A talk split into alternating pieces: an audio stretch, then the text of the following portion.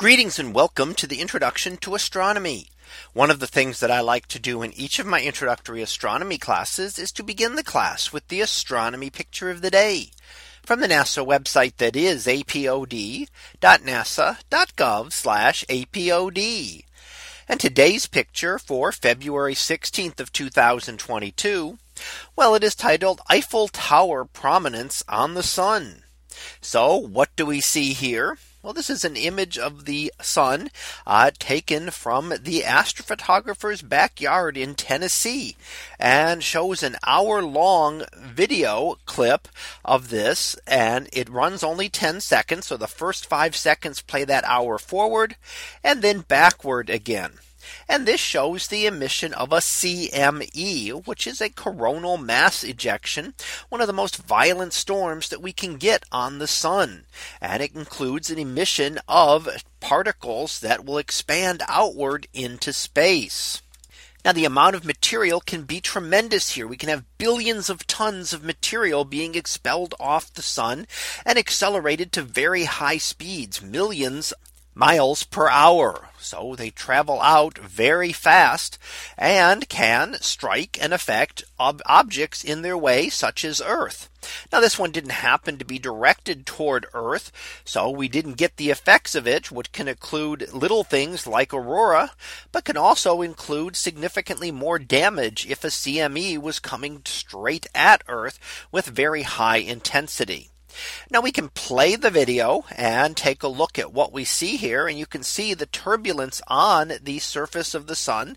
And you can see why it's called the Eiffel Tower prominence for its shape somewhat similar to the Eiffel Tower.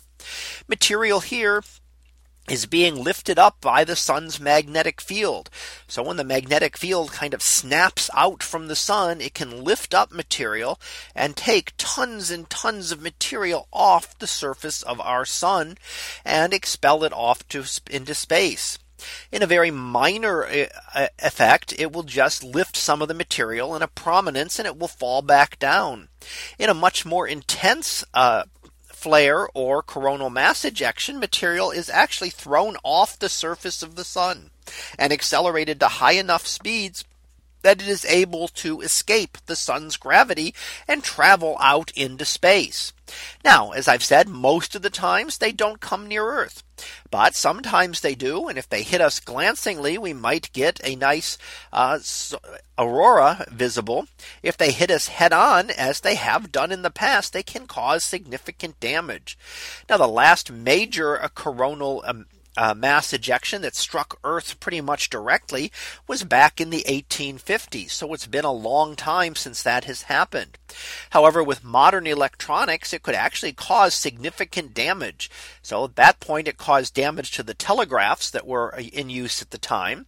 But modern electronics could, with a really intense coronal mass ejection, end up being fried and it could affect especially communication satellites and depending on the strength, even electronics here on Earth.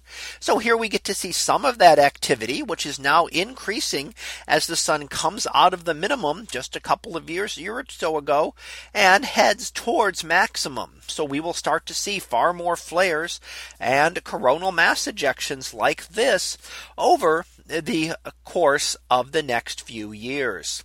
So that was our picture of the day for February 16th of 2022. It was titled Eiffel Tower Prominence on the Sun. We'll be back again tomorrow for the next picture. So until then, have a great day, everyone, and I will see you in class.